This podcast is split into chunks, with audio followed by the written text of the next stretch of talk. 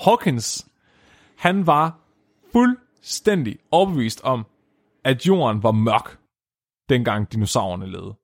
I må fandme Mørk? ikke spørge om... Ja, sort. Han var overbevist om... ja. Så solen, solen stod aldrig op, eller var der bare overskyet hele Nej, tiden? der var bare... Det, det, Hvad? Jeg forstår det heller ikke. han, han, øh, Det var bare helt mørkt. Hvad? Vi bringer en advarsel. Den følgende podcast handler om vanvittig videnskab. Al forskningen, der præsenteres, er 100% ægte og udført af professionelle. Mark og Flemming står ikke til ansvar for eventuelle misforståelser, men minder jer om, at de altid har ret. Husk at være dumme.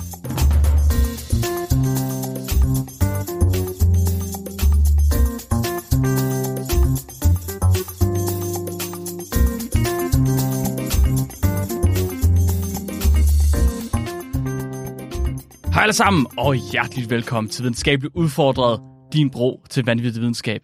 Jeg er en kæmpe lårbindsknogle, Mark Lyng. Og jeg er jeres Megalosaurus Nikolaj. jeg kan bare rigtig godt lide æg, Flemming. jeg kan rigtig godt lide æg. Prøv at høre, Flemming. Det er dig, der har fundet på emnet til i dag. Og alligevel, så er det kun mig og Nikolaj, der virker som om, vi har forstået beskeden, og rent faktisk har en titel med, der passer til emnet. Hvad sker der her? Det er foreshadowing, Mark. Uh. Men det, det er æg. Så vidt jeg forstod, så skulle det handle om dinosaurer i dag. Det er, nu- det er dinosauræg, Mark. Ah, Ja, ja, ja, ja. Bare vent. satan, der fik Det hele der vil give mening sådan cirka 45 minutter inde i filmen. Hvor så siger, åh, det var butleren, der gjorde det. Okay, Nu jeg, forstår jeg pludselig, hvorfor racerbilen blev væk. okay. Ja, så du har allerede givet slutningen, men det er eventsen, der leder op til slutningen, du vil fortælle om nu. Nej, det er sådan en dårlig foreshadowing, sådan jeg gider midten. Nå, okay. Det, Det er okay. Du sådan- giver os lige før klimaks. Det er sådan, man laver en Marvel-film. Man er sådan, nå ja, det refererede de til tidligere. Det var fuldstændig ligegyldigt. Så du siger, når, når, når afsnittet her det er færdigt, så skal vi lige lave nogle uh, post-credits uh, ting til det næste afsnit, så, eller hvad? Uh, ja, nej, til afsnit om tre år. ja. Ja, ja, ja. Ja. det er en god idé. Eller også så skulle vi, eller også skulle vi gå tilbage og klippe nogen ind i de gamle afsnit, så folk hører sæson 1, og så tror de, at vi forudså, at, at Robin forlod podcasten inden. Det ville være rimelig fucked up. Så skulle vi sørge, så skulle vi, så skulle vi sørge for at have rigtig dårlig lydkvalitet igen. Ah, det, Det kan vi slet ikke. Jeg ved slet ikke, det, hvad det man er gør. nemt, det kan du godt. Du kan godt fuck med det inde i uh, Audacity på den måde. Altså putte sådan et, sådan et low uh, pass uh, filter henover, sådan så det lyder som om, du snakker gennem en eller anden dårlig kvalitetsmikrofon. Nikolaj, det kan ikke lade sig gøre. Vi er alt for høj kvalitet her. Det er umuligt for os at gå tilbage til vores gamle veje. Lige, lige klippe ind i afsnit 1. Robin, du holder kun 97 afsnit. wow. Wow. Det var meget internt. Ja. Apropos dinosaurer. Nå ja. Flemming, hvordan... Hvor vi har simpelthen haft så mange dinosaurafsnit efterhånden. Vi kan ikke blive ved med at have flere dinosaurer. Jeg faktisk hvordan bare har du gerne, fundet jeg synes, vi skal lade det om til at være en dinosaur-podcast.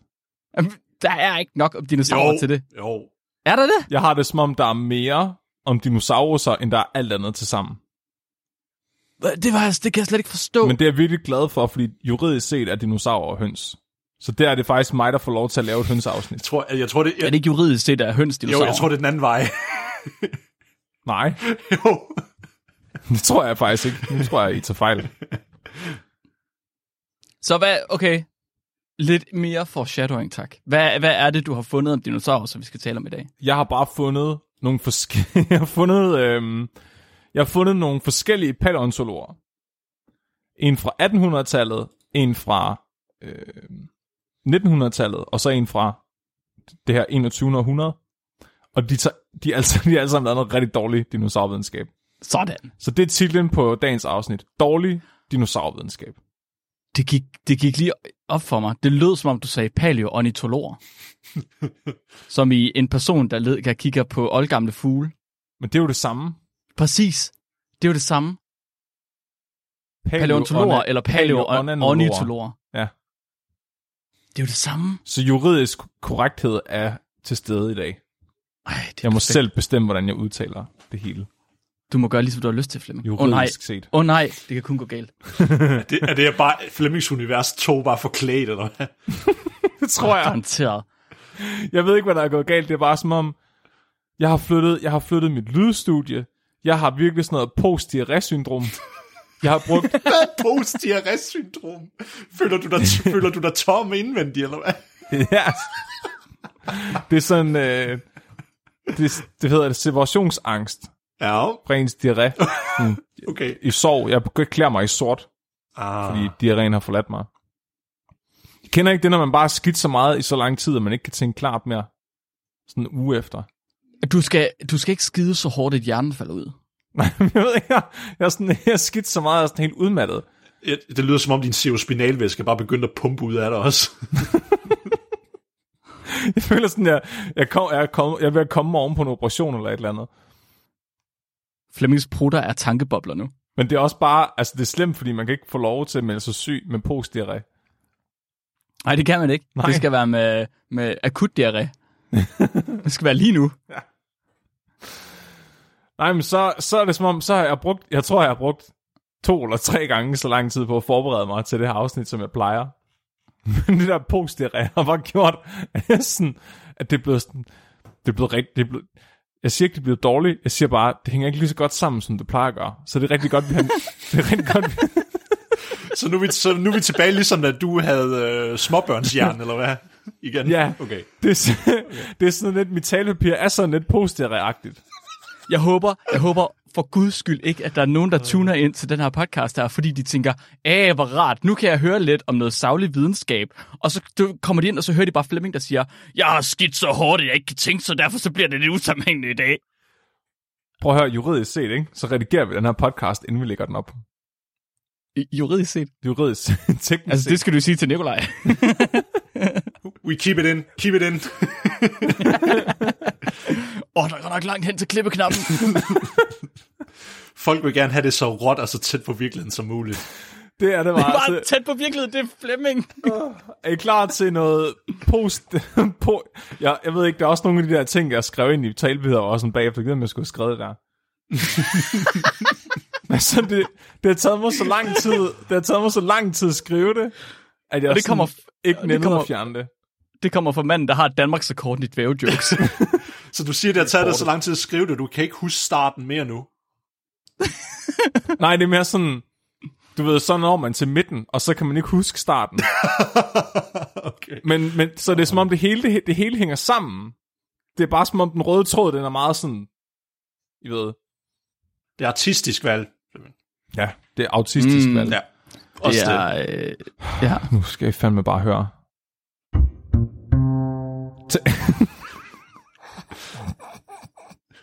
Det lå godt, det her. Nej, hvad står der som det første? jeg har skrevet, tænker du nogensinde på gamle dage, Mark?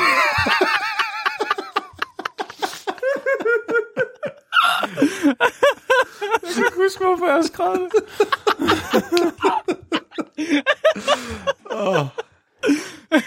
Jeg spiller lige noget. Jeg laver lige en ja over.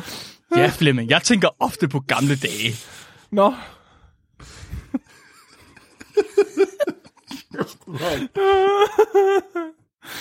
Min tip, tip, tip, oldefar, Hans Skindballe Hansen, blev født i 1816. Det har jeg skrevet. Ja. Tillykke til ham, tror jeg.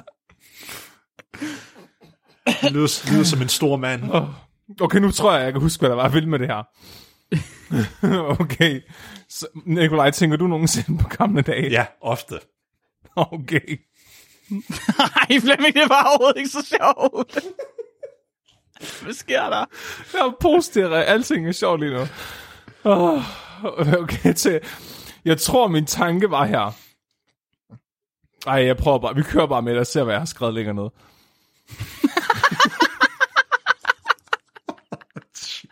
Det er den kvalitet, I kan forvente fra os.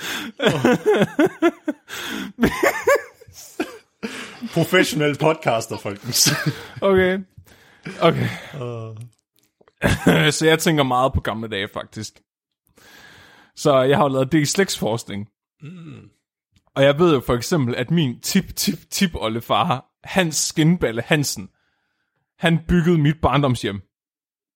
Det er fandme i orden. Det er fandme sejt. Det er fam- ja, det er ret sejt. Jeg, og jeg har lige været derude i, i, øh, i juleferien, og rive det gamle gulv op, hvor jeg så fandt Hans Skinballe Hansens gulv. Oh, jeg tror du... Jeg, Nej, er det rigtigt? okay, jeg tror lige, du skulle til at sige, at du fandt ham dernede, eller sådan noget. Ej, vi leder Det stadig. havde også været sejt. Jeg tror faktisk, det er hans gravsten, jeg har stået nedenunder. Okay. Nå, men øhm, så kan man bare sætte og tænke på, at der står og kigger på det der fucking gulv der, og tænke, fuck, ah, hvad, hvordan var livet egentlig dengang i 1816? Fordi det var altså ude i stallen, vi rev gulvet op, hvor han havde boet. Så de havde bare, det var hans hus, hvor han boede med sine 17 børn. Og nu er det, nu har vi fået derude. og så, han, og så, t- jamen det ved jeg jo. Jeg ved, hvordan han havde det, fordi jeg har slægtsforskning. Så jeg ved, han var bondemand på Tåsinge, der boede i det, der i dag er Ny Nyby. Ligesom min tip-tip oldefar Nils Skinbane Halsen, som var sovnefod og bondemand på mit barndomshjem i Ny Nyby. Ligesom min tipoldefar Christen Møller Hansen, som var sovnefod og bondemand i Ny Nyby, mit barndomshjem. Ligesom min oldefar, der var bondemand i Ny Nyby, mit barndomshjem. Ligesom min bedstefar og min far. Og så, Og så er der dig. ja, ja Mønsterbryderne over alle mønsterbrydere. lige, lige præcis. Jeg blev smidt ud af gården, fik jeg ved, du dur ikke til at være bundemanden. Så jeg bare så tænke på, hvordan fuck var det, altså hvor var videnskaben egentlig dengang? Fordi hvis jeg nu var født på samme tid som min tip tip tip far, så var højst sandsynligt blevet bundemand, eller også så havde de besluttet sig for, at jeg skulle være videnskabsmand. så, jeg opdagede, så jeg opdagede, at jeg højst sandsynligt nok, at det er ikke kun arv og miljø. Jeg tror, jeg var blevet videnskabsmand dengang også, har jeg fundet af. Det krævede noget andet. Jeg, jeg har prøvet sådan at sætte mig ind i, specifikt hvor man var med dinosaurvidenskab tilbage i 1820'erne og 1830'erne. Og øh, jeg fandt ud af, at der er faktisk virkelig mange ting, vi så fuldstændig forgivet i dag. Fordi det, altså paleontologi dengang var fucking mærkeligt. Okay.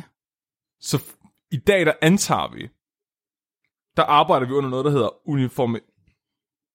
Jeg tror, man kalder det uniformisme på dansk måske. Uniform... Unif... Uniformitarianism. Ja, uniformitarianism, ja. Uniformitarianism. Og det var Charles Lyell, der kom op med den her idé, hvordan man skulle se på verden som værende relativt konstant.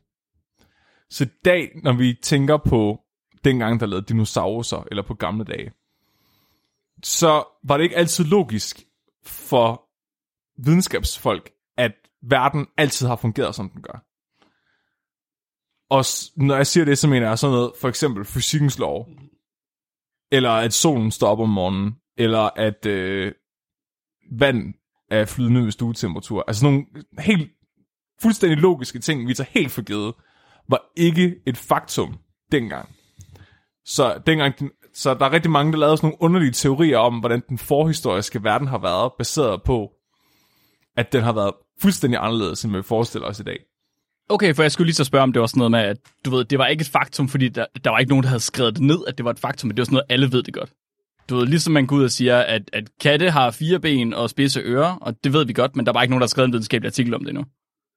Ja, nej, det er, det er sådan, at det var en, det var en generel måde at se verden på. Så okay. Det, det er lidt ligesom, da vi snakkede om Jung og Freud, mm-hmm. Mhm. hvordan at der, når folk taler om Freud i dag, så er det kun alle de fucked up ting, han sagde der er tilbage. Mhm. Fordi alle de andre ting, alle de andre idéer, han havde om, hvordan menneskets sind fungerer, tager vi så meget for givet i dag, at det ikke virker som noget radikalt. Mm. Men det Ja. var det dengang, fordi bare det at antage, at psykologi fandtes, var fucked up. Så det samme var det også for paleontologi, indtil Charles Lyell han kom og sige, at Nå jamen, selvfølgelig stod solen op for en million år siden. Eller selvfølgelig øh, foregår tingene under samme altså regler, som de gør i dag. Så den mest populære tankegang dengang, altså ikke kun blandt den generelle befolkning, men også blandt øh, videnskabsfolk, det var det, der hedder katastrofisme, Katastrofisme. hvilket jeg synes, vi skal gå tilbage til. Det lyder mega godt. Ja, totalt. Så, og det, det er egentlig en idé om, at jorden, som den er i dag, og alt det, vi ser, sådan noget som bjergkæder, eller floder og krater og sådan noget, det er alt sammen opstået øjeblikkeligt, hvis nogle katastrofer. Så der er kommet en vulkan, og så er der vokset en ny bjergkæde op sådan lige pludselig på et, et, et 10 minutter. For eksempel. Ja, for det der, det er lige præcis... und- Undskyld, jeg håber ikke, jeg gør noget, jeg lige kommer med en lille indskydelse, Flemming. Nej, For selvfølgelig. det er lige præcis der, at kreationisme, de får mange af deres idéer fra, de kommer nemlig fra det der. Det der med, at de minder ja. for eksempel, at øh, jamen, øh, Grand Canyon, den blev lavet på en nat, for eksempel, af en kæmpe stor søndflod. Som der bare skar hele Grand Canyon ud, for eksempel. Det er der stadig mange, der tror på, for eksempel. Ja, Så, så det er rigtigt, hvad du siger, så det er bare, har bare overlevet fra den tidsperiode til nu, at, at der så stadig nogen, der tror på det. Men det er rigtigt, det var meget populært dengang, at mange af de store sådan, geologiske fænomener eller områder, dem mente man, de var lavet meget pludseligt, og ikke flere over flere millioner år. ja. Og det, og det er sjovt, at kreationister stadigvæk bruger katastrofismen i dag, fordi katastrofismen, som jeg ser det, tror jeg var populær, netop fordi man var gået fra at være kreationist til at skulle finde på noget nyt. Okay. Og så, har man, så tror jeg, man har støttet sig lidt op af de der bibelske idéer om katastrofer og ting, der er sket på en dag, og sådan en jord, der er blevet skabt til ære for mennesket. Altså, så man ligesom har forestillet sig, at alting bare dum, dum, dum, ja. Ja, mennesker. ja. Men vel også, vel også i virkeligheden, fordi at man ikke rigtig kunne forestille sig andet, fordi det var det eneste, man havde lært indtil videre. Du havde ikke Ja. hørt eller oplevet, at noget skulle ske over millioner år. Du slet ikke tænke dig til millioner år. Så selvfølgelig, selvfølgelig, det er det eneste, du nogensinde har læst om tidligere, som sådan, okay, men det er det første, jeg tænker på. Det er klart. Ja. Ja, bare allerede nu, altså, vi kan ikke forestille os, hvor lang tid en million år rent faktisk er. Altså, Nej, nej, men vi ved, ja. godt, vi ved godt, at noget kan foregå over millioner år. Ja, Men ja. slet, altså, på det tidspunkt var det nok slet ikke en Nej. ting, man kunne forestille sig. Nej, nej, men det er også det, jeg mener. Og Det er også det, jeg så- ja. mener. At selv nu om dagen, vi godt ved, at ting kan foregå så lang tid, så er det bare svært for os at, at begribe det, hvor lang tid det er. Og så hvis man så spoler tilbage, som du siger, hvor ikke engang kunne de begribe det, men det var ikke engang noget, de vidste heller ej. Så, mm. så selvfølgelig ville det måske være logisk for dem at komme til den øh, konklusion på det tidspunkt. Ja. Det er også øh, det er sjovt, det du siger, nævner med tid, Mark. Øh, det, det er også et fænomen, man snakker om. Det der med, at man kalder det faktisk deep time. Og Char- Charles Lyell var netop kendt for at være en af dem, der i Vesten øh, gjorde ideen om, om deep time øh, mainstream. Så det er, at, at vores, for, altså jordens historie er så ufattelig gammel, at vi ikke kan begribe det. Okay, ja. Det er deep time.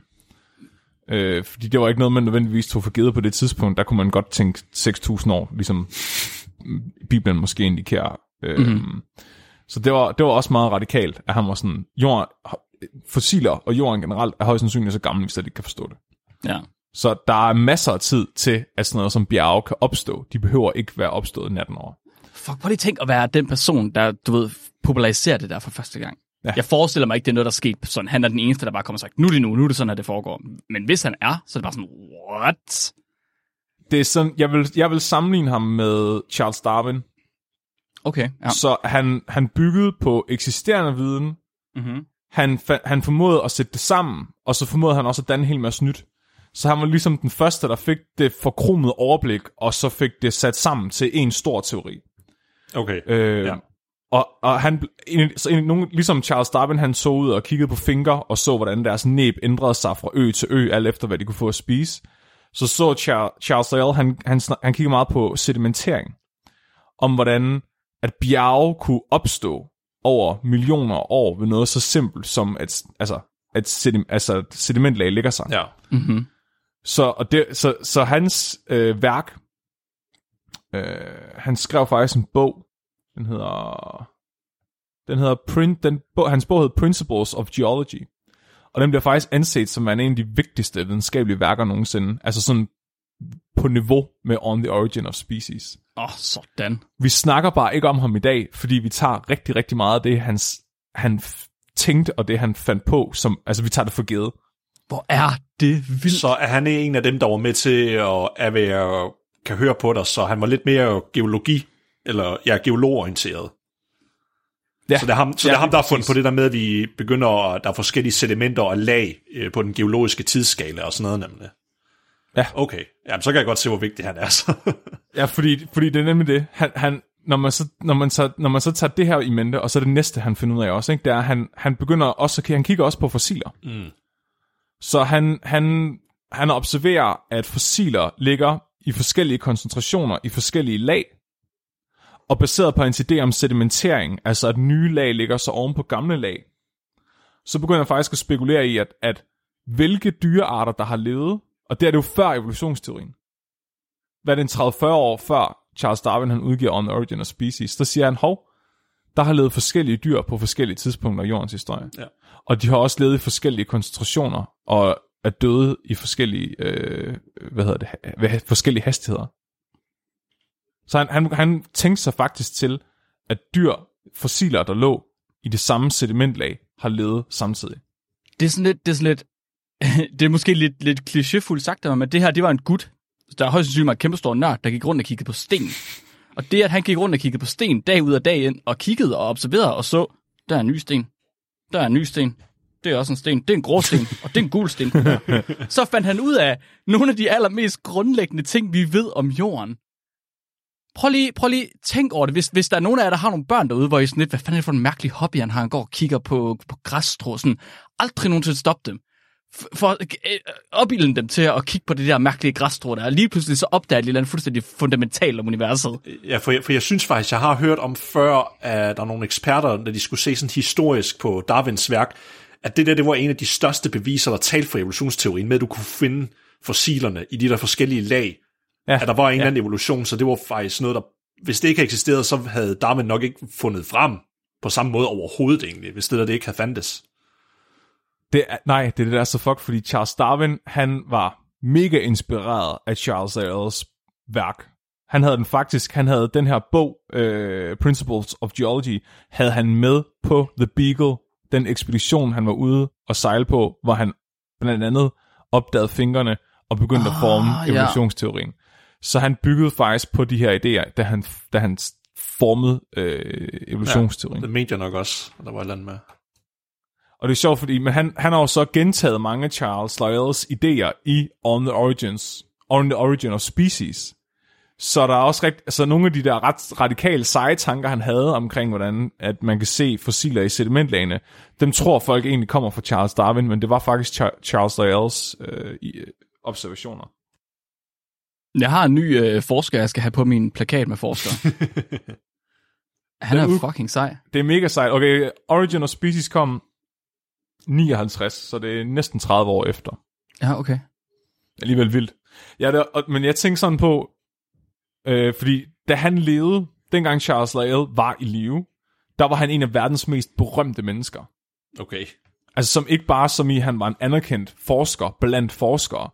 Han var sådan celebrity verdenskendt. Altså man mener, at han var en, altså udover de kongelige, var han sådan Michael Jackson. Hvorfor, hvorfor kan vi ikke huske ham længere? Vi husker alle mulige andre forskere. Hvorfor er han lige pludselig forsvundet fra os? Jeg tror, det er, fordi vi tager hans, øh, hans idéer for givet. Og jeg, tror, jeg, jeg tror, at vi får det på samme måde med Charles Darwin på et tidspunkt. Det kan godt være. Jeg tror, Okay. om 60 år, så øh, snakker man ikke om Charles Darwin ved navn.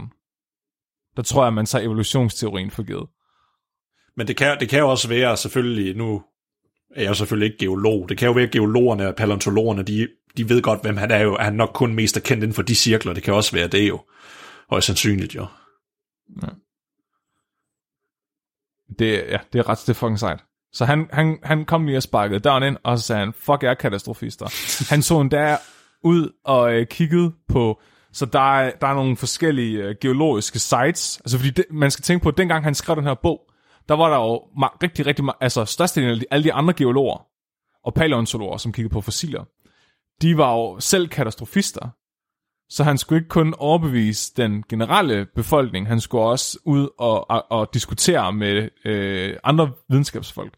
Eksperterne er inden for sit eget felt også. Ja, så der, er- der er åbenbart et sted, der hedder The Paris Basin, som er et, øh, et geologisk site, hvor der er virkelig, virkelig, virkelig mange fossiler, som er et produkt af en masseudryddelse på et eller andet tidspunkt. Og det site, geologiske site var på daværende tidspunkt sådan øh, den, det hellige mekka for katastrofismen, fordi der kunne man se, wow, der er sket et eller andet virkelig hurtigt. Altså, der er en hel masse, der er døde på en gang. Og det er også sjovt, fordi katastrofismen er jo ikke helt forkert. Altså, masseudryddelser forekommer jo. Mm-hmm. Men det er ikke det, der nødvendigvis altså, driver udviklingen af alting.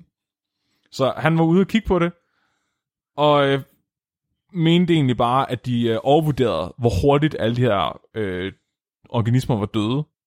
Han sagde, ja, det kan godt være, at der er en masseudryddelse, men I ved ikke, om den er sket natten over. Det kunne sagtens være, at, at der bare er flere ting, der er døde over en periode på millioner år, for eksempel. Ja. Mm-hmm. Så mange af masserodelserne tog også rigtig lang tid. Så det ikke var sådan et glimt. Nej, nej, de skete over flere millioner over mange af dem. Ja. Og så var han også lige en dygtig advokat oveni. Ja, det er klart. det er klart. Det skal man jo være. Ja, det andet der, det der med geologien, det var bare sådan en sidegeschæft. så øhm, Øj, hvor oh, kæft, mand. Forsker fra 1800-tallet. Kraftigt ja. med sindssygt. Så jeg synes, det er sjovt. Jeg synes, det er vildt det der med at være sådan verdenskendt eller verdensberømt for at være geolog. Altså, jeg synes, det er to- totalt velfortjent, han var det, fordi hans idéer har været så vigtige for moderne videnskab. Jeg synes bare, det er skørt at... Altså, vi bliver nødt til at sørge for, at, at, at, øh, at celebrities er videnskabsfolk igen i, i 2023. Ja. Jeg synes, Ja, ja, vi jeg er starter med mig. Du tager Kim Kardashians plads, men eneste Ja. ja. måde, du gør det på, er, hvis du får lige så stor en booty, som hun har. Ja, altså, hvis man tager røvhårene med, så tror jeg faktisk, fyldende nogenlunde den samme. Jeg, Uh, jeg, okay, jeg ja, vil gerne se Keeping Up with the Damgaards. Eller with Ja. the Nielsens, ja. Ja. Åh, oh, Gud. Det, der så er sjovt at se, det er, hvordan ligesom videnskaben i dag, og ligesom nye øh, paradigmeskift, så var der på Lyells tid også folk, der sad over i hjørnet og spiste lim.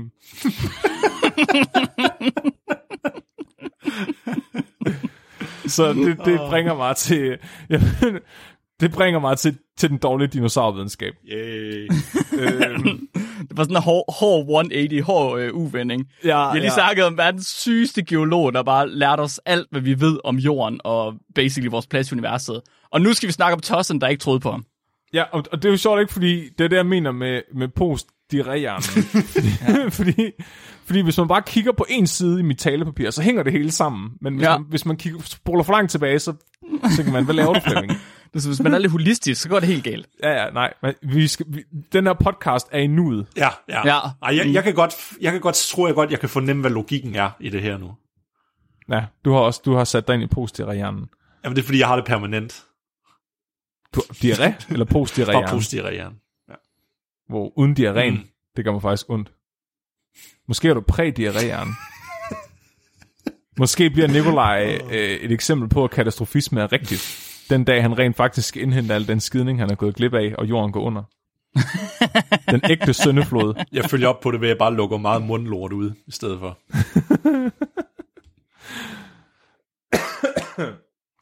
Og der blev lige sagt noget klogt til det. Det er mandudgaven af ammehjerne. Tak for det.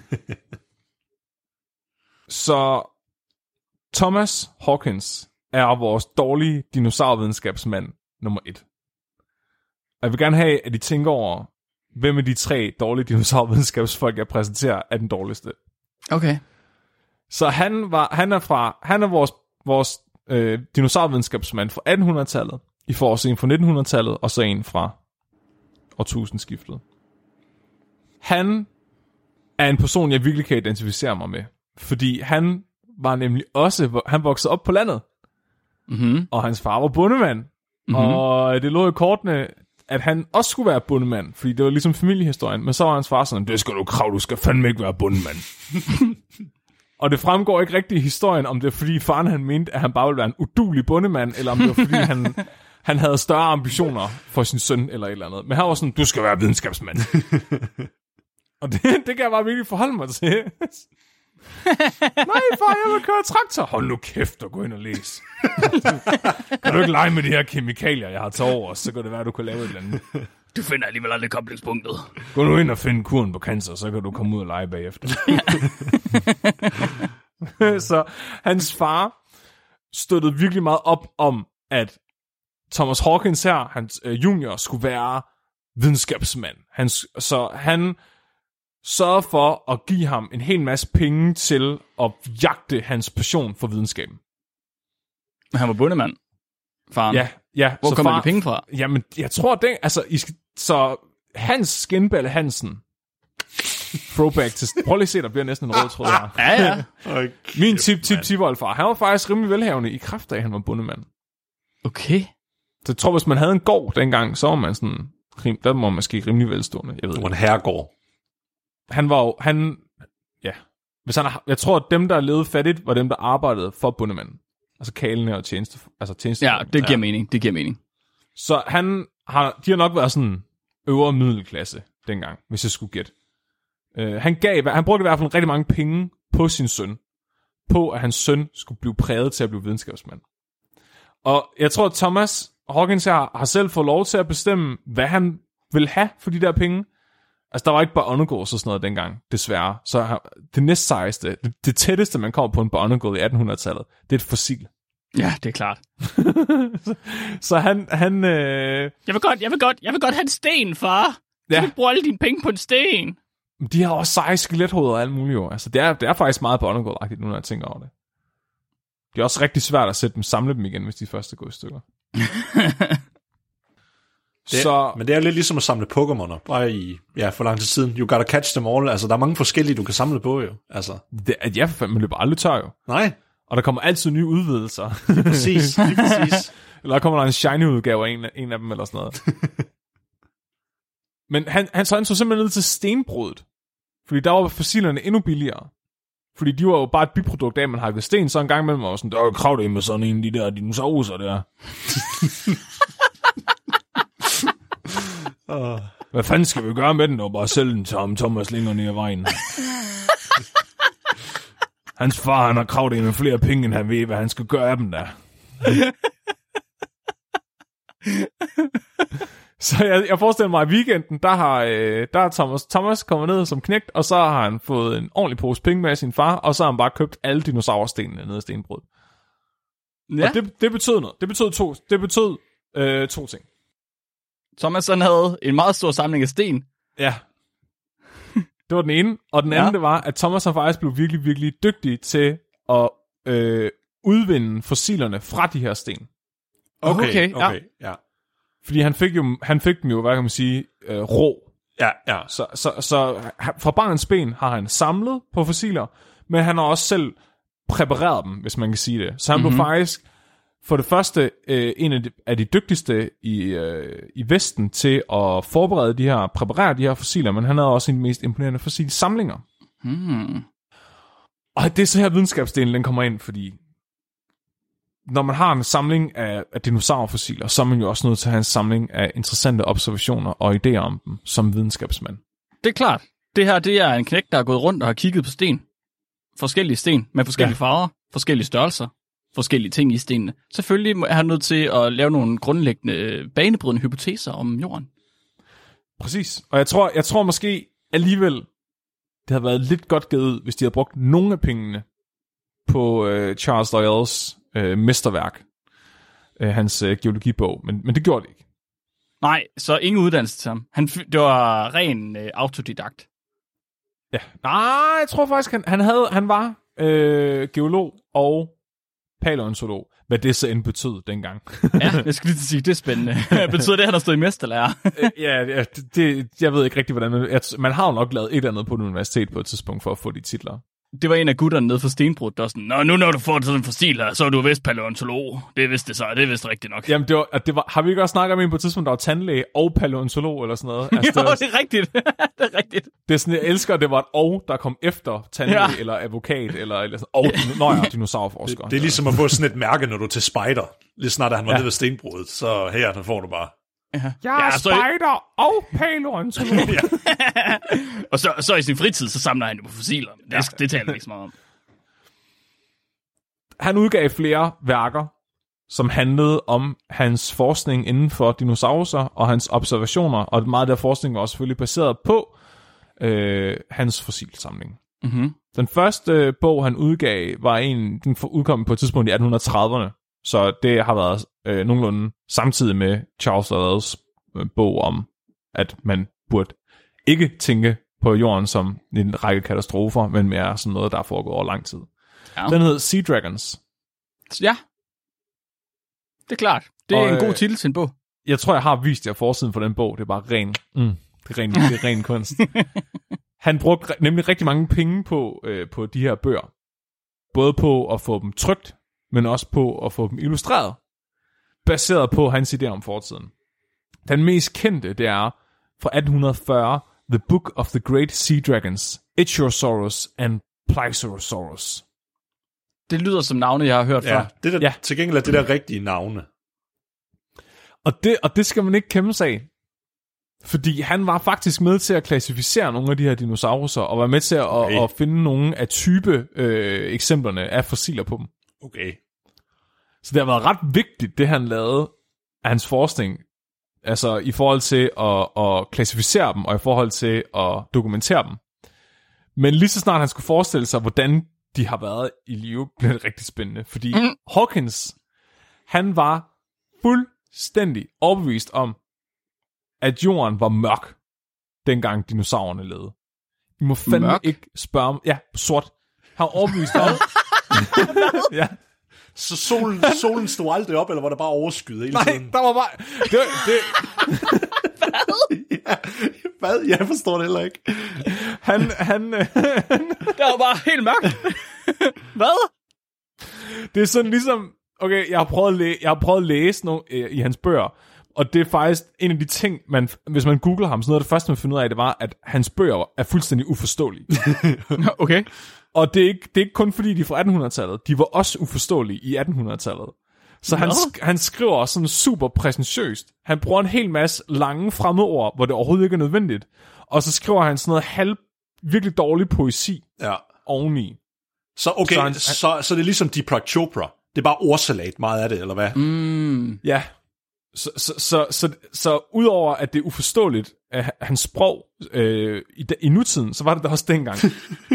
og øh, det betyder, at der er rigtig mange, der stadigvæk ikke helt er sikre på, hvad fuck han mente. Blandt andet, hvorfor han mente, det altid var mørkt. Så nogen, nogen mener, at han tænkte, at solen bare ikke fandtes dengang. Der er også andre, der mener, der bare var permanent overskyet. Men, men her, jeg har lige sendt jer et billede af forsiden på bogen. Men, okay, okay, så fortsæt det båd der. Det er en masse søslanger, en masse drageagtige væsener. Det er, ikke- Ichthyosaurus og, og Plesiosaurus. Okay, der er han jo ikke helt off, altså, i forhold til, hvad han har haft at arbejde med. Men, øh, så den, det er en mørk scene, men så er der et eller andet i baggrunden, der lyser op. En måne eller en sol, eller et eller andet. Jamen, det, ja, det, må, det er ligner en måne. skyer. Det ligner månen. Ja. Men det kan også bare være kunstnerens fortolkning, fordi hvis han har sagt, jeg vil gerne have et billede af dinosaurer, hvor det er helt mørkt, og man ikke kan se noget, så, så er kunstneren jo bare kommet med et stykke sort papir. Ja. Men det havde da været, det havde da været, det havde da været mere Det rigtigt. har været meget Jeg tænker- postmoderne at komme med det som kunstner. Ja, det havde det. Jeg tænker, månen er simpelthen øh, artistisk øh, touch. Han mener, og, og han skriver nogle passager i den her bog, han, han skriver, at alle dinosauruser kæmpede i et konstant blodbad, dækket i mørke. Så han forestiller sig bare, at de har, altså, det har ligesom været dark room i en swingerklub, bortset fra, at alle sammen var dinosaurer og åd hinanden hele tiden. Hvordan fuck har de fundet hinanden, hvis ikke de kunne se noget? Det har været sådan, hvis du spørger en fireårig, hvordan det var, dengang, der levede dinosaurer. Lige præcis, lige præcis, det var det, jeg sad og tænkte. Der var bare mega mørkt, og så super uhyggeligt, og så var der bare blod over det hele, og så sagde de! Det var lige præcis det, jeg tænkte, det lyder så meget som det, der, det lille barn, der har fået på et eller andet scenarie, hvad der kunne være Hvor sejt. gammel var han? Hvor gammel var han, da han skrev den bog? Øh, han har været... Ja, det er et godt spørgsmål. Altså, han Hvis har, han var fire. Det, det var han ikke. Det kan, Nå, jeg det var han ikke. Det kan jeg i hvert fald. Så har han meget imponerende sprog for en fireårig. Men det var uforståeligt jo. Det kan være, han bare har, øh, du ved, par, ikke parfraseret, hvad hedder det? Han er ble, det er blevet transkriberet, hvad han har sagt. Ah. Så han er bare en fire, der bare har siddet og lukket lort ud, og så er der en gut, der sidder og skrevet noget lidt, okay, det kan vi da godt skrive. Hans far har betalt for... Øh, for han er født i 1810. Så han har 20. været, han har været øh, sidst i, han har været omkring... Han var 30, da den her bog udkom. Okay. Var det ikke, var det ikke i 1830'erne? Uh, no, okay, på et Det var den i første bog. 1830'erne. Så uh, Sea Dragons Ah, udkom, okay. da han var i starten af 20'erne, og den her udkom så, da han var 30. Så det vil sige, Ah, i okay. 1800-tals år, der har han været 60. Mhm. Ja. ja. Det er sjovt, fordi der er andre, øh, andre paleontologer på, på daværende tidspunkt beskriver ham som værende øh, en, der har flere penge, end han har forstand. ja, okay, skide godt. En, en ung forsker med, med flere penge end forstand. Øh, så, så hvorfor taler vi om ham i dag? Altså, der er jo mange, der havde dårlige idéer. Hvorfor, hvorfor er han ikke blevet glemt? Det er simpelthen netop på grund af hans meget, meget flotte, flotte, flotte fossilsamling. Som i, han havde nok faktisk verdens bedste fossilsamling af dinosaurer i datiden. Det er fandme ærgerligt, at verdens bedste fossilsamling på det tidspunkt var givet til en 30-årig, der havde en hjerne som 4-årig. Ja. Jeg elsker det. Sådan er det næsten altid. Sådan er det næsten altid med det der. ja, det er rigtigt. Han sidder bare på guld, og han aner ikke, at det er guld. Men oh, jo jo, åh oh, jo, det ved han godt. Nå, okay. Mm. Det havde han Fordi forstand der til. er, der er hele tiden andre paleontologer, der kommer og banker på. Og Thomas Hawkins og sådan, Hej Thomas, må jeg godt komme og kigge på dine fossiler? det er fordi, jeg mangler lige noget til min forskning inden for Ichthyosaurus, så jeg har brug for ham. Jeg må lige må tælle, hvor mange ledknogler der er. Oh, ja. Det er så meget det, der når man selv var lille, og man havde en ven, der havde fået den nye Playstation, man ikke selv havde. Ja. og, og den ven var bare en kæmpe røvhul, og der er ingen, der Ja, kunne lide ja. den ven. Men man tolererede ham for at komme over og spille på den Playstation. Lige præcis. Det er Præcis. fuldstændig det, der foregår lige her. Fordi den, e- de andre paleontologer, de var nødt til at tolerere ham, og de var nødt til at lytte til hans elendige idéer, og lade som om de respekterede ham, for at de kunne få lov til at låne hans fossilsamling, eller Ej, for at få lov til at, at, at, studere den. Jeg elsker det. Han været den, den sygeste tyran, PlayStation 2-tyran. oh, okay, så jeg ved ikke, hvad der er sket. Men på et eller andet tidspunkt, så er der i hvert fald nogle paleontologer, der er blevet pænt træt af at finde sig i Thomas Hawkins. Jeg tror bare, de har fået nok af ham på et eller andet tidspunkt. Altså, de har prøvet at lave seriøs forskning, så kommer han bare der, og vidste godt, at så var der bare helt mørkt, og så var det bare, at så bed de hinanden, og så kom den ene, og så tager han det her dyrefossil op, og så sagde den, Wah! og så tager han det andet dyrefossil op, og så, Wah! og så står han bare, øh, øh, øh, så de, Gideon Mantell øh, var ham, der øh, på berømt vis sagde, at øh, Hawkins var en mand med flere penge end forstand, fordi han, han besluttede sig for at, at, at prikke til det britiske naturhistoriske museum og være sådan, prøv at høre, kan I ikke godt please bare købe Thomas Hawkins fossilsamling af ham, så jeg ikke behøver at høre mere på den idiot. så det, det der naturhistoriske museum, de er sådan, nå, det var sgu da egentlig en meget god idé. Vi er også trætte af at høre på ham. så de øh, giver sig simpelthen til at lave en meget, meget udførlig optegning, altså katalog, der er tegnet i hånden. Det var datidens udgave af fotografier, I guess. Hvor de ligesom prøver at dokumentere samtlige fossiler og deres stand øh, i Thomas Hawkins samling, heriblandt en næsten intakt Ichthyosaurus, som værende et af de bedste eksemplarer af de her øh, organismer i verden. Åh oh, nej. Men det betyder jo, at der er en stakkels tegner, der har skulle gå ind til Thomas hver eneste dag, Ja. og så sige, Thomas, må jeg ikke godt lege med dine fossiler? og så har han skulle høre på Thomas, der snakker til ham hele dagen, i flere dage, mens han tegnede hele den her opsamling op.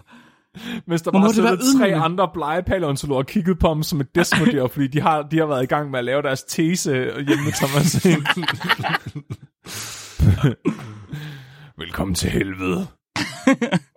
Så øhm, det ender sgu med, at de siger, jo, ved I hvad, han er kraftet med irriterende, vi køber lortet af ham.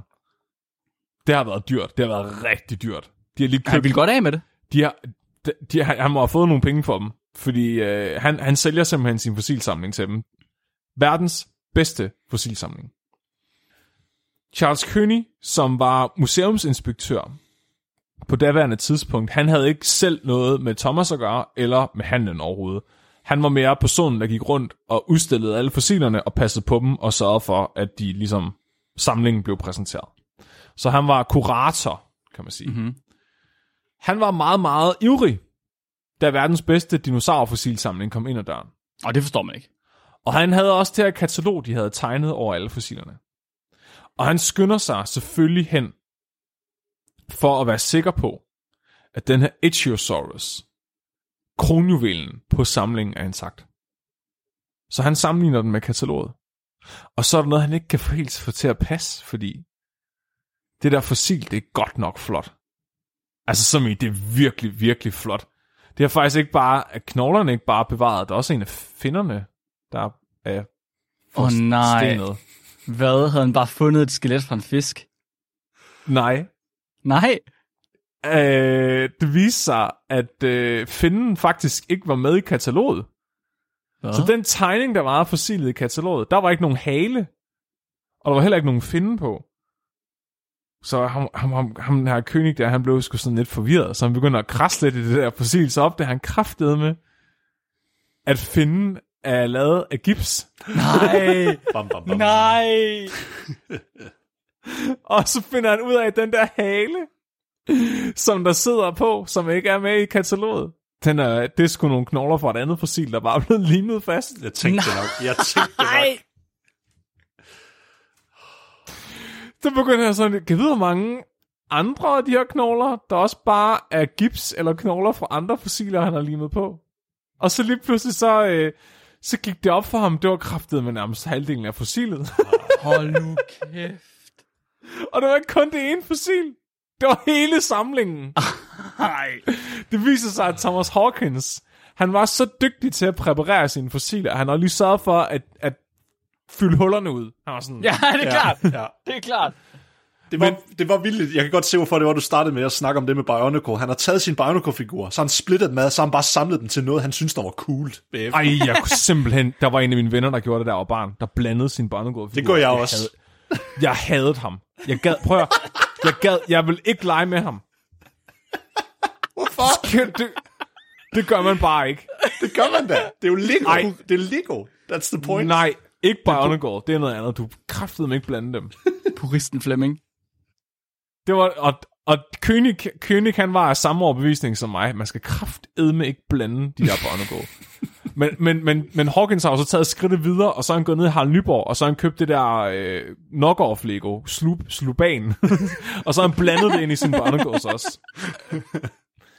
Så det betød, efter rigtig meget ballade frem og tilbage, så finder du ud af, at alle har tolereret Thomas Hawkins i alle de her år, baseret på, at han har en samling af fossiler, der er lige så fake som hans dinosaurteorier. Ej, Fordi han har jo ikke, han, han har jo ikke haft øh, noget, han har været en pioner inden for dinosaurfossiler, så han har ikke haft et korrekt fossil nødvendigvis at sammenligne med. Så de tilføjelser, han har lavet, er bare baseret på, hvordan han troede, de skulle se ud. Mm. Det er ikke engang korrekt i gåsøjne, det han har lavet.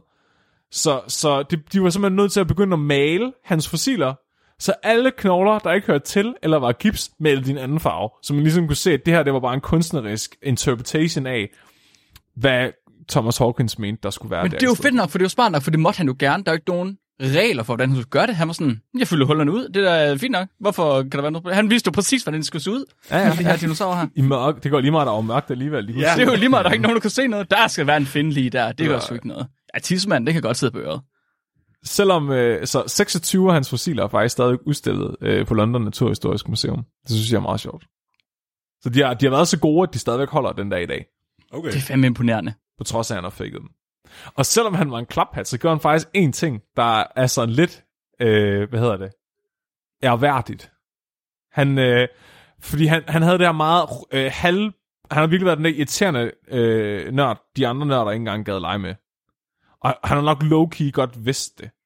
Men så har han også lige været sådan lidt... Ins, han har været sådan lidt incel også. Fordi det der meget sådan romantiske, digteriske, prætentiøse sprog, det har han brugt på at prøve at imponere en dame. Men det var ikke en hvilken som helst dame. Det var faktisk en kvindelig paleontolog fra samme tid som ham selv, som han havde et øh, crush på. Mary Anning. Nikolaj lavede øjne der. Hvad betyder det, Nikolaj? Mm, jeg tror måske, jeg ved, hvem det er, måske. Ja. Hun blev faktisk fuld, fordi hun var kvinde, selvfølgelig, så var det jo øh, det videnskabelige samfunds opgave at ignorere hende. Ja. Ej, hold kæft. Eller gøre det eneste, der er korrekt, og stjæle hendes opdagelser og putte deres eget navn på. ja. Jamen, så, så var det hende, jeg tænkte på, så okay. Ja, hun, øh, hun havde faktisk en fossilsamling, der næsten var lige så imponerende som Thomas Hawkins. Og det var uden at fake den. Så hun, øh, hun øh, opdagede det første, øh, hvad hedder det, identificerede Ichthyosaurus fossil, da hun var 12. Hun fandt de øh, to første, stort set øh, komplette plesiosaur øh, fossiler.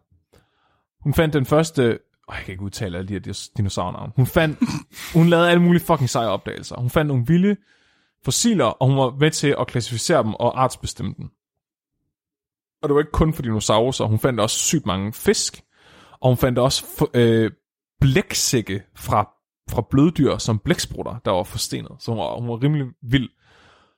Det sejeste, hun havde med til, det var også at opdage koprolitter af forstenet lort. Sådan. Det er hendes øh, fortjeneste. Men alle andre paleontologer ignorerede hende, fordi hun var kvinde, og hun måtte ikke komme med i det geologiske samfund i London, Nej. fordi hun var kvinde. Det er en drengeklub jo. Ja, det betød også, at hun øh, levede øh, basically i fattigdom hele sit liv. Og, øh, og døde ret øh, tidligt.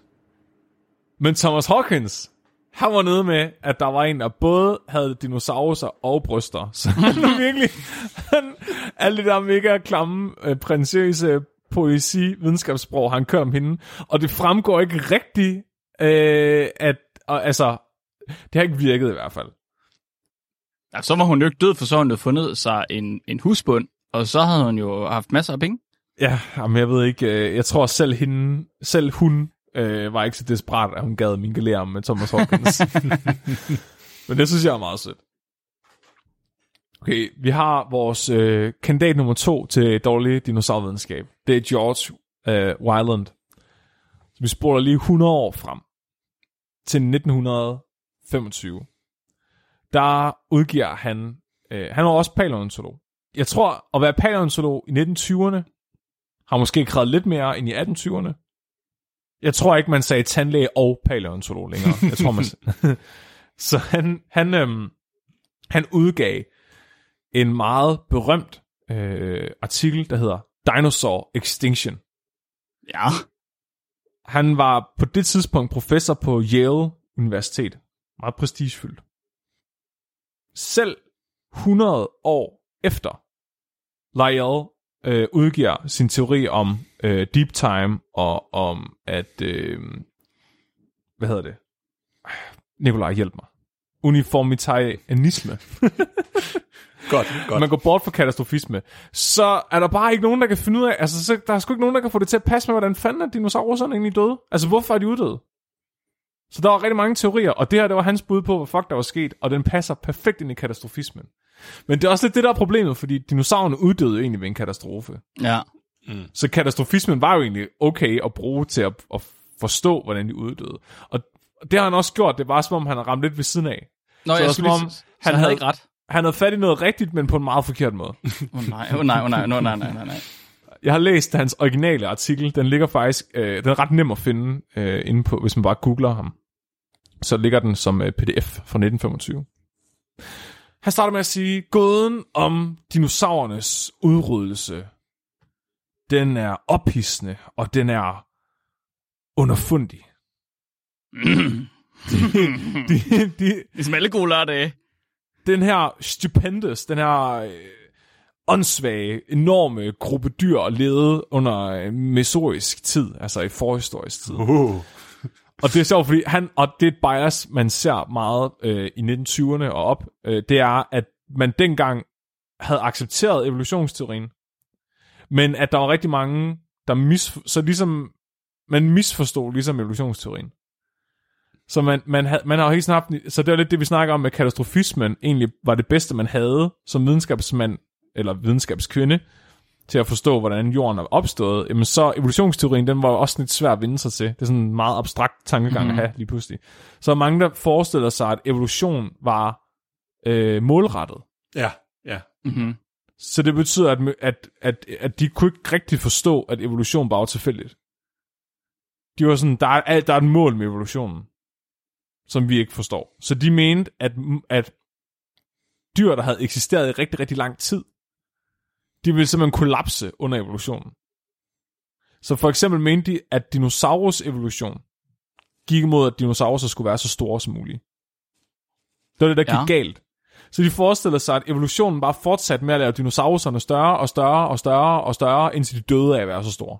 Okay, ja, ja, fordi det er jo det, er jo det omvendte evolution, eller ikke det omvendte, men i hvert fald går stik imod evolution, fordi det vil, altså, Det har sikkert været forlagt ingen at blive større på et tidspunkt, men så kunne de ikke forstå, at det så ikke stoppede igen. Du ved, det, det er ligesom, ja, hvis man løber rigtig, rigtig hurtigt, og man lige, så kan de ikke forstå, at man ikke kan bremse. Så, så løber man videre og ind i væggen. ja, men evolution er jo også, at de så uddør, når de bliver større, så kommer noget andet til, der så er mindre i stedet for. Ja, men de, de forstår ikke, eller deres idé var ligesom, at, at den, den kørte lige lidt for langt. Så det er ligesom, Ja. at mennesker har fået større hjerner. Så hvis man siger, at formålet med menneskets evolution er at få en større hjerne, så vil sige, okay, nu, har, nu er vores hjerner store nok til, at vi udrydde neandertalerne. Men så fortsætter vores hjerne lige med at vokse i 3 millioner år, for, fordi det er lige stoppet, den der tendens, og så springer vores hoveder i luften, eller knækker vores hals eller et eller andet, fordi vores hjerner bliver så store. Det er sådan lidt det. Okay. Så, så, så, så han, han var også selv, altså, han skriver også som dinosaurer, værende sådan nogle store, groteske, dumme bæster, som bare ikke, altså, selvfølgelig er de uddøde. det er fedt, man har lige, man har lige haft, været nødt til at have sådan en holdning dengang. Ja. Sådan, jeg er lige nødt til at fortælle, at jeg er bedre end dinosaurerne, eller jeg er i hvert fald, jeg har et kompleks. Så jeg er lige Ja. nødt til at fortælle jer, hvad jeg synes om dinosaurerne. De er nemlig dumme, og sådan er det bare. ja, Det, ja. det er ikke bare et menneskebias, det er pattedyr-bias. Ja, ja. Jamen, dinosaurerne kunne jo ikke læse H.G. Orwells. Hvor mange cigarer kan de ryge? Nå, nå. og så han, øh, for det første så, øh, den her, jeg elsker videnskabelige artikler i den her tidsperiode, fordi, jamen, jeg har selv været på tur i England og undersøge, hvordan klimaet har været, dengang dinosaurerne led. Det viser sig, at det har nok været rimelig fint vejr dengang. Det har faktisk nok været subtropisk klima. Der var intet på min tur, der indikerede denne profetiske skæbne, som dinosaurerne led. Det er så højst sandsynligt ikke et produkt af klimaet. De havde godt vejr og parasoller. det var rent badeferie dengang. Det kunne han lige se på sin tur til England. Ja. Men han så at det, så havde han lige en kaffekop med noget grumsig, hvor han kunne se tilbage i tiden. Han tager nogle hønseknogler og kaster op i luften. Jamen England, det der er jo fyldt med græs, det må jo betyde, at det var subtropisk klima tilbage i tiden. Han, fik, han fik sådan et flashback, ligesom du ser i nogle film, Mark, hvor han lænede sig tilbage i sin stol, så kiggede han på et billede, så tænkte han, I wonder what it was like back then. Og så, blulululu, så zoomer den lige ind, og så så han det. Ja, sådan der harper ja. dululu, dululu, dululu. Ja. Under en opiumsinduceret rus.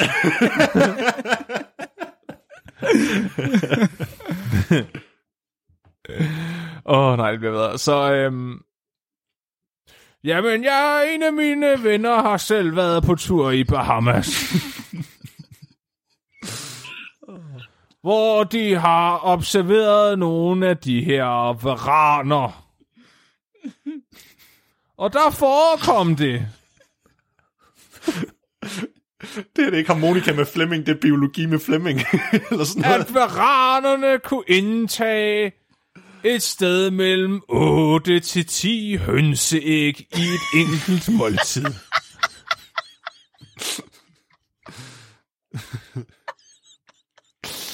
De sluger disse æg hele.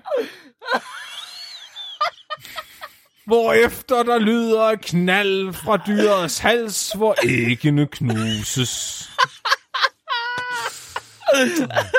Reference Paul Jensen, kammerat. Efter et døgns tid er selv æggets skal gået i opløsning i varanens mave. Hvad noget gør? Jeg har selv fundet en, et fossil fra en blødskaldet skildpadde. og, og andre mindre dyr. Jeg ved ikke, hvorfor han nævner det. det han Hvorfor tror nævner han noget af det? Nej, det kommer, det kommer. Simpelthen den sygeste tanke. Dinosaurer har lagt æg. Og selvom møderne har været utrolig beskyttende omkring deres æg, har det muligvis ikke lykkedes dem at beskytte disse æg fra varanernes forfædre. Okay, han. Jeg håber, han fik Nobelpris. Ja. Han mener, han mener simpelthen, at øhm, dinosaurer er uddøde, fordi Nej, de har et deres nej. egne æg. Hold nu kæft.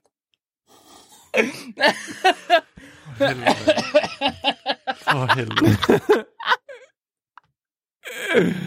Uanset hvor beskyttende disse mødre har været over for deres æg, er det næppe lykkedes dem at redde dem fra at blive spist af sultne rovdyr. Han mener simpelthen, at dinosaurer er uddøde i en kataklysmus, en kataklysmisk katastrofe-event af, at alle deres æg er blevet et af andre dinosaurer. Det var den største omelet i verdenshistorien nogensinde. Bare på én gang. Det er bare, det er sådan en sten sagt papir, hvor du har tre, der spiller på én gang, og alle tre, de vinder. Han, øh, og, åh gud, han, han skriver, øh, at man kunne se, dino, at Ej, hold kæft. han skriver, at man kunne se dinosaurer, de blev jo større. De blev faktisk rigtig store. Det må der jo være en grund til. Hvor fanden har de fået alt det næring fra til at blive så store? Det var æggene. Ej. Var det æggene? De her ty- Tyrannosaurus har opdaget en ny niche. Det var æggespisning. Det har gjort, at den er blevet meget større. Indtil der ikke var flere æg. Det var... Jeg elsker bare at trække det ud af røven. Ingen beviser overhovedet. Han, en af hans venner har jo set en varan spise Ja, det er rigtigt. En af hans venner. Oh. Jeg forstår det. Sel- Selv en trænet a- anatomist på det tidspunkt vil jo godt kunne se, at der er forskel på skelettet på en varan og så på en Tyrannosaurus rex.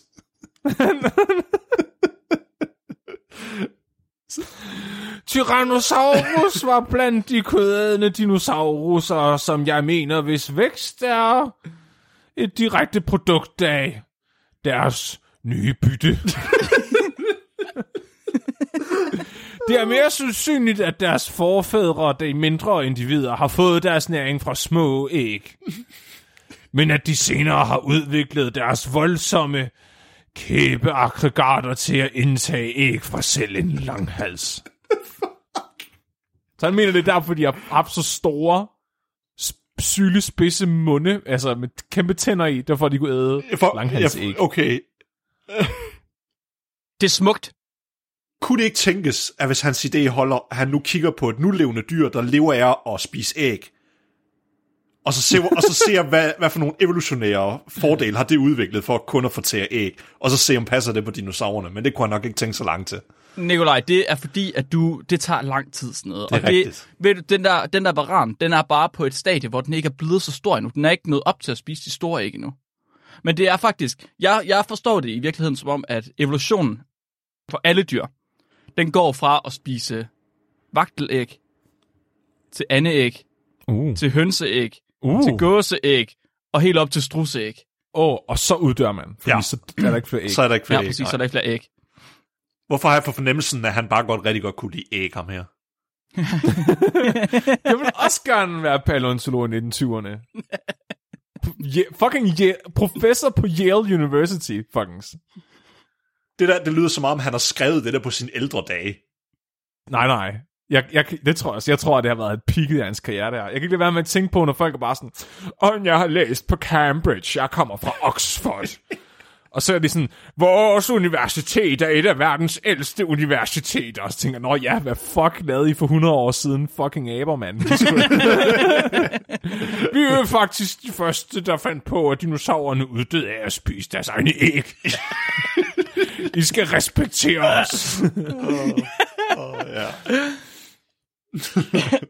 også, han, øh, han, og Nikolaj, han kom faktisk med noget evidens. Nå, nå, okay, okay.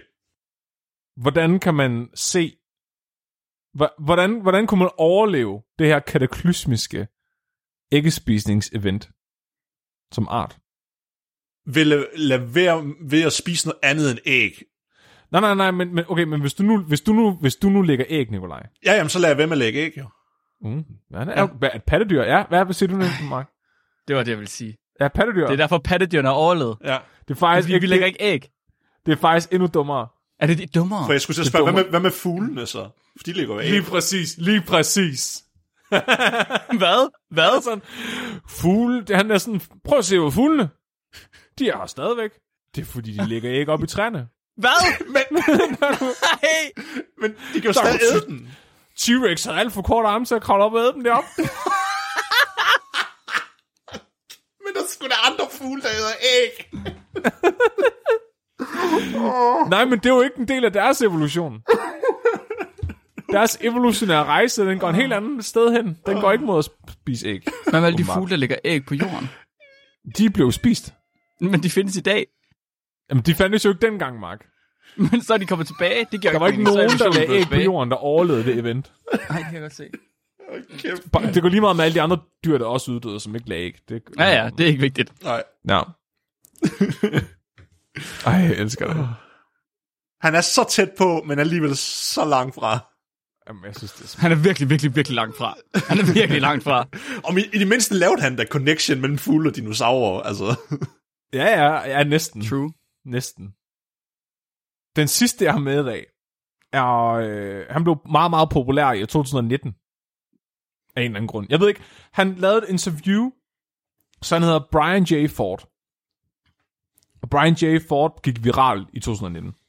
Okay. Han udgav en bog nogle år før. Jeg tror, han lavede et interview med The Sun eller sådan noget, og så gik alle andre internetaviser ind og copy-pastede det interview og skrev deres egen udgave af den samme artikel. Som de plejer at gøre.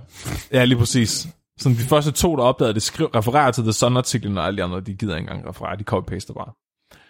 Øh, men han, har, han udgav en bog, som handler om, hvordan dinosaurerne i virkeligheden er uddøde. Som i, det udgav han nu her, i, altså e- efter årtusindskiftet, hvor man godt ved, Vi var i tvivl. Det var en komet, der kom og smadrede. Nej, nej, nej, vi må have været i tvivl. Åbenbart. Vi Eller må også have været i bare, tvivl. Al, vi har alle sammen bare været forkerte, fordi vi tænkte katastrofisme. Det er rigtigt. Jeg, jeg tror, det var fordi, de, de kværkes af æggeskallerne. Jeg spiser alle de æg. Jeg tror, det var det, der slog dem ihjel. Der var faktisk en anden en, der havde en til æggerelateret teori om, hvorfor de uddøde. nej. Der var et andet med, at deres æggeskaller blev dårlige eller sådan noget. For, på grund af syreregn. Ja, nej, men der var et eller andet med, at der var noget med skallerne, der var noget mangelsygdom eller et eller andet. Det var, ja, det var meget kont- kontrært, hvad man siger. DDT. ja. Så, så det er vigtigt at have med her. Uh, Brian J. Ford, han er mikrobiolog og paleontolog. Ja, Eller som okay. i, han er faktisk bare mikrobiolog. Man må ikke nice. længere sige og paleontolog, uden at være det. Han er, øh, og han redigerer også sin egen Wikipedia-side, skal jeg lige hilse at sige. Nice. Nice. Hver gang der er nogen, der skriver noget kritisk om ham, så går han ind og retter det.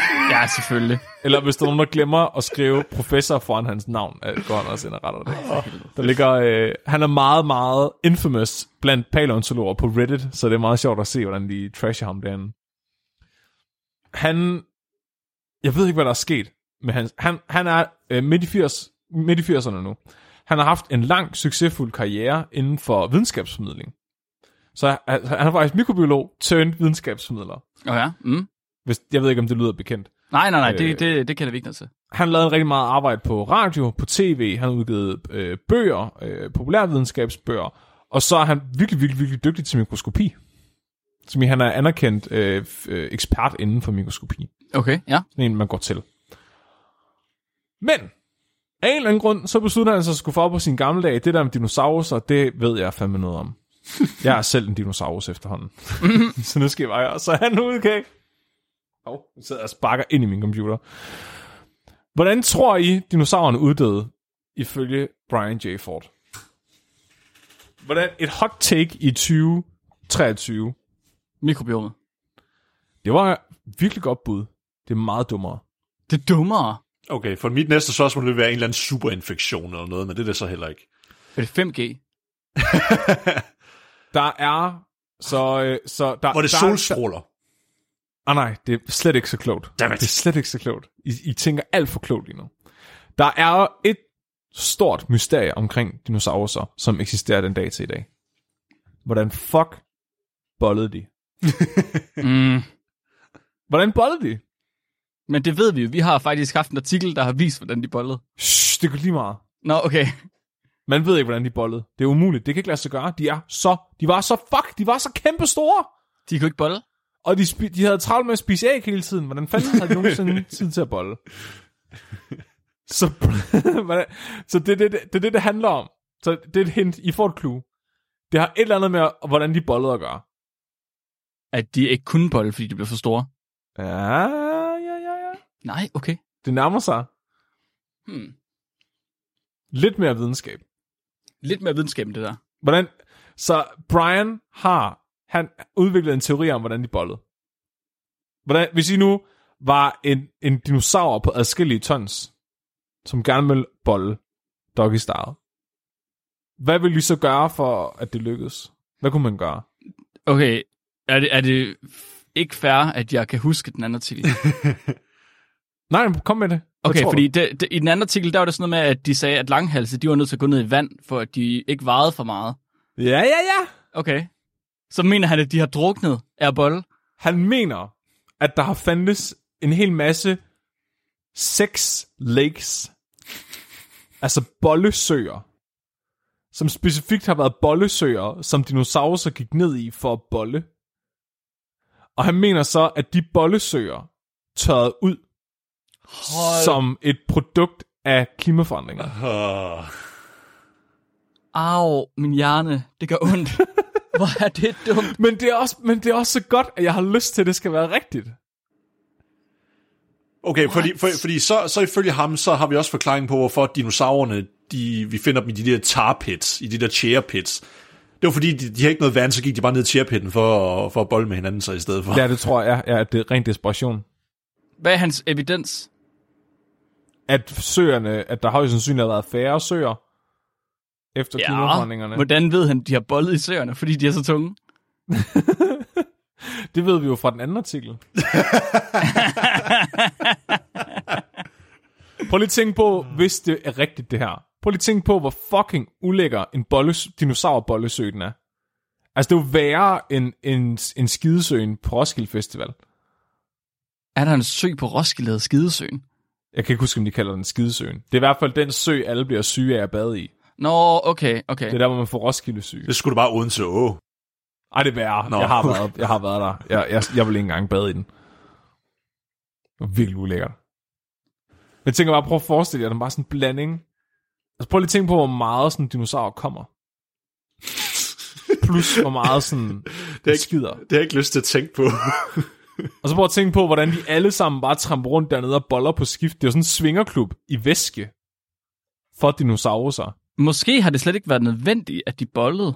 Måske var det sådan noget med, at de brugte de der øh, bollesøer til at gå ned, ligesom lidt ligesom øh, fisk i virkeligheden. At så lægger man sin æg ned i søen, og så kommer man ned i søen, og så blander man bare det hele dernede.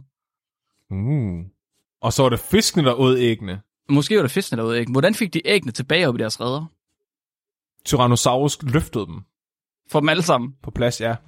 Der, gik, der var altid lige en Tyrannosaurus, der var i nærheden til lige at tage nogle æg og lægge dem op ja, sådan. Ja. Hov, Jytte, nu skal jeg lige være tage den der for dig. Den kan du vist ikke selv nå. Det er sådan rigtig landet for længe siden, XXX. Ja. Det, det er derfor, den arme er svindet ind, fordi den har gjort det så meget til sidst, der krymper de bare en, fordi han har brugt dem alt for meget. Og, og så uddøde de alle Ja. sammen. Det lyder også som det omvendte evolution, Nikolaj. Nej, Hvis man bruger det meget, så bliver det mere. ja. Nej, nej, nej, så mister han armene. Nej. Ja. Fordi han det du bruger for rigtig meget. meget, det skal du ikke bruge mere, så det, Nej. får, det mister vi. Lige præcis. Nej, nej, det var, det var fordelagtigt for den at få kortere arme, så den kunne gå på to ben og bruge armene, men så fortsatte den jo lige lidt for længe. Ja, det er rigtigt fortsat for længe, det havde jeg glemt. Ja, Det er rigtigt. vi må høre efter. Ja, men det er min fejl. Så øh, hvem var den dårligste... Øh, hvem havde det dårligste dinosaurvidenskab i dag? Nummer t- uh, okay. Den står mellem nummer 1 og nummer 2. Var det øh, dinosaurer lever i evigt mørke, fordi jeg er fire år gammel og synes, det er sejt? var det... Øh, var det øh, alle de dinosaurer uddøde, fordi de åd hinandens æg? eller, eller var det dinosauren uddøde, fordi de ikke kunne bolle længere i, en, i bollesøer? Ja, de er alle sammen, altså okay, hmm, det er sådan, altså på, på et eller andet niveau, så vil jeg så sige, at ham, der måske har været den, ham, der ikke har haft nogen undskyldning for det her, det er ham den sidste, fordi vi har så meget viden omkring dem. Ja, det er rigtigt. Han har næsten ikke nogen undskyld, og vi ved så meget geologisk om, hvad der er sket, det der med søerne og lignende, fordi ja, grunden til, at man, det er rigtig nok, man finder mange fossiler steder, hvor der har været tidligere søer, men også hvor der har været tidligere havbund. Altså, for fanden. så, Han, han lyder virkelig som en troll. Det Ja, lyder som om, ja. han bare har været sådan på et eller andet tidspunkt sådan, nu er jeg pensioneret, jeg ved ikke, hvad jeg skal lave, jeg går ud og fucker med nogle folk. ja, Jeg synes, det er en god idé. Jeg synes, altså, jeg havde gjort det samme, hvis jeg havde Ja, det havde jeg sgu også. Hvis med, med det i mente, så vil jeg sige nummer to, han er den værste. Ja, ja. Ja, fordi det virker virkelig som om, han bare trækker det ud af røven, selvom han Han trækker det direkte ud i røven, og så refererer han lige til Kenneth, der var i øh, på Bahamas. Ja. Bahamas en gang. Ja, ja, ja. Og så øh, ved han lige præcis, hvordan alting fungerer. Så, så var han komodo varant og slugte nogle æg, og så tænkte jeg, det giver mening, det her. Jamen, det gjorde han nemlig ikke selv jo. Det, var, det, det, det synes jeg næsten er det værste ved det. Det var hans gode ven, der så det. Ja, Kæft, mand.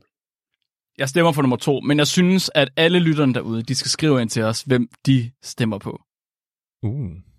Eller har en mulighed uh, nummer D, så uh, kom med den. Åh oh, ja, ja, ja, ja. Så laver vi uh, dårlig dinosaurvidenskab 2. Ja.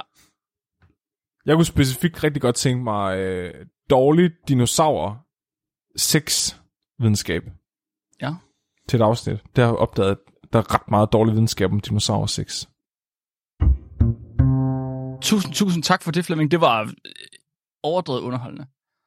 Taget, altså, jeg synes også, det var godt gået med, med post-diarré. Jeg skulle lige til at sige, jeg- Det var, det var ikke lige så slemt at være i din post hjerne som jeg havde frygtet. det lugtede ring, men øh, derudover så var det okay. Og du sidder ikke engang i rum med mig nu, altså. Nej, jeg kan lugte det, Det igennem virker som om, du er mere rolig, og som om, at din sjæl er blevet renset, Flemming. Som om, du har mere, du har klarsyn i dit sind. Sådan virker du lige nu. Ja. Det er vi lidt ked af at høre. Er stemmerne væk nu? ja. Nu siger de bare, Be- betyder dit klarsyn, at du også kan hjælpe en lytter med et spørgsmål? ja. Fordi så har jeg nemlig et spørgsmål her fra Louise, der har skrevet ind, og så har hun spurgt, hvorfor er det kun nogle bestemte dyr, mennesker har valgt at tæmme og tage ind i hjemmet? Hvorfor er det for eksempel hunde og ikke ræve? Det er fordi, at, de ikke, sm- at det er de dyr, der smager dårligt. Det er okay. Det, det, det er ikke nødvendigvis en dårlig teori. Jeg tror, alle dyr, der smager godt, der må vi bare ikke kunne være med. Ja, Så er det gået galt. Galapagos-skildpadder. Ja. Okay, men vi har også vi har tæmmet rimelig mange dyr, der smager godt for at kunne spise dem oftere. Men har vi tæmmet dem? Køer og heste. Og får, altså. For. Prøv, prøv, prøv, Høns. de er jo ikke tæmmet. Prøv at få en ko til at gøre, hvad du siger. Det tror jeg godt, du kan. Det er ikke særligt tæmmet. Og du kan træne alle dyr. Der er forskel på at være tæmmet, og på bare at være dum. De er ikke tæmmet, de er bare avlet. Ja, Okay. okay. Vi har bare vold avlet dem, så vi kan æde dem endnu mere end før. Er hunden ikke også bare voldavlet? Jamen, de er også tæmmet. Vi har knækket deres naturlige ånd. Okay. Vi har, bare, vi har ikke kun fjernet naturen fra deres krop, vi har også fjernet den fra deres sjæl. Hvor mange dyr har vi så, der rent faktisk er tæmmet? Hvis du skal knække både krop og sjæl. Jeg tænker nærmest kun, det er hunden. Ja, er det ikke det? Undulaten ikke engang. måske. Nej, ka- katten, katten, den tæmmede sig selv. Det er jo, det er, jo- ja. Katten Kaninen, tæmmede også. kaninen er Ja. også et elendigt tæmmet dyr. Ja, det er rigtigt. Hvad med heste? Jeg tror, kaninen, der er ikke andet end dødsangst tilbage i dem. Ja, hvad med heste? Ja, hvad med heste? Ej, de er ikke, de er ikke, jeg ved ikke, om de er helt knækket, er det det? Er lidt som om, jeg tror, hesten er vi i gang med at tæmme. gang med. Jeg tror, det er derfor, at de ydmyger dem med at putte de der jakker på dem og sådan noget. Jeg skulle lige til at sige, Ja. Og giver dem sko på. Men det er også som om, det er gået for hurtigt nu.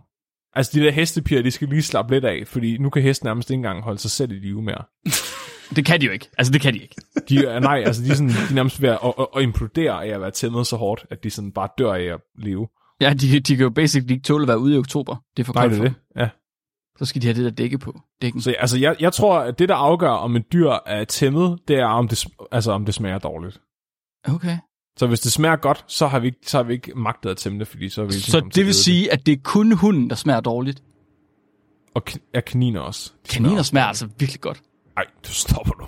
Ej, det Har du gør de. spist kanin, det smager helvede. Det er som at spise et vist en gammel sko. Nej, det er sgu da fordi, du har tilberedt det forkert. Nej. Jo, og det undrer mig overhovedet ikke, hvis du har. Nej, nej, det gør det heller ikke. Type, der har skudt den og sådan, så er det, det skulle da tilberedt. Ja, og så har han puttet havregrøn, havregryn ned til den. Ja, ja. Så er patronen, den er varm nok til, at den så er gennemstøgt. Enten det, eller også er det bare stået, altså du har taget kaninen med hud og skin på, og kastet det ind i ovnen, og den ligger derinde i 12 timer. Ja. Det kunne du også godt finde på. Vi siger, at det var et svar fra Flemming. det er alle de, alle de dyr, der smager ringe, der er blevet tæmmet. Alle de andre er ikke blevet tæmmet. Ja. Ja. Tusind tak for det spørgsmål. Øh, er der noget, vi gerne vil fortælle lytterne, have lytterne til at gøre, informere lytterne om? Jeg vil gerne sige tak For hvad? til alle dem, der øh, støtter os. og sidder med på Discord. Vi er faktisk ved at være så mange nu, at vi ikke kan være inde på Discord mere. Der er ikke plads på værelset. Så lige om lidt får vi en OnlyFans eller en Twitch eller et eller andet, jeg ved fandme ikke, hvad vi gør. Men tusind tak for det. Det, er virkelig, det synes jeg er mega fedt. Jeg synes, det er et godt community, vi har. Ja, jeg er enig. Hvis at man øh, vil støtte os, så kan man gå ind på tier og finde den skab udfordret og smide et valgfrit beløb afsted per afsnit. Og øh, så får man lov til at sidde med på Discord eller Twitch, eller hvad det nu bliver. Og man får adgang til vores, øh, vores Google-drev, hvor vi lægger afsnit op lige efter vi har optaget dem. Så selv hvis man ikke kan være med live, så får man de rå afsnit lige med det samme. Lige når vi har dem. Så det er ingen marker i Singapore. Så længe jeg ikke er i Singapore. Det er jeg ikke. Jeg er hjemme, Flemming. Jeg er kommet hjem, Flemming. Jeg er hjemme igen. Hvis man er Eskild, de kan teksten på julesangen. 100. Oh god. forfærdeligt. Oh god. Det er forfærdeligt. Altså, de går hele tiden og quoter den også. Kom nu bare hjem, Mark. Kæft, mand. Åh, jeg kommer, søn. Vi har også det vigtigste announcement, som jeg ved ikke, om vi stadigvæk skal bygge hype om. Hmm? Live show. Åh oh, ja. Ja. Ja. Har vi live show? Ja. Nå, for helvede. Ja. Fuck, ja, det skal jeg huske at forberede mig til. Det er mig, der har det, ikke? også? Jo, den i Odense, i hvert fald. Ja. Ja. Sygt. Nikolaj, kan du ikke fortælle lidt om det? Hvis jeg kan huske det. Ja, ja. Uh, vi har, ja, der kommer til at være et live uh, show nu her i februar. Hvad var det, den 23. februar? I studenterhuset. Ja, i Der er studenterhuset. stadigvæk billetter Den tilbage. 25. tror jeg, det var. Fem, dammit! Tæt Ja, på, tæt på. tæt på, ja. Og hvis I vil høre de to mest talentfulde mennesker på podcasten, Mark og Flemming, Oh, så synes jeg, I skal gå ind og høre dem. oh, det var Fordi, hvis, fordi jo flere der kommer, jo større sandsynlighed er der for, at der kommer flere live shows.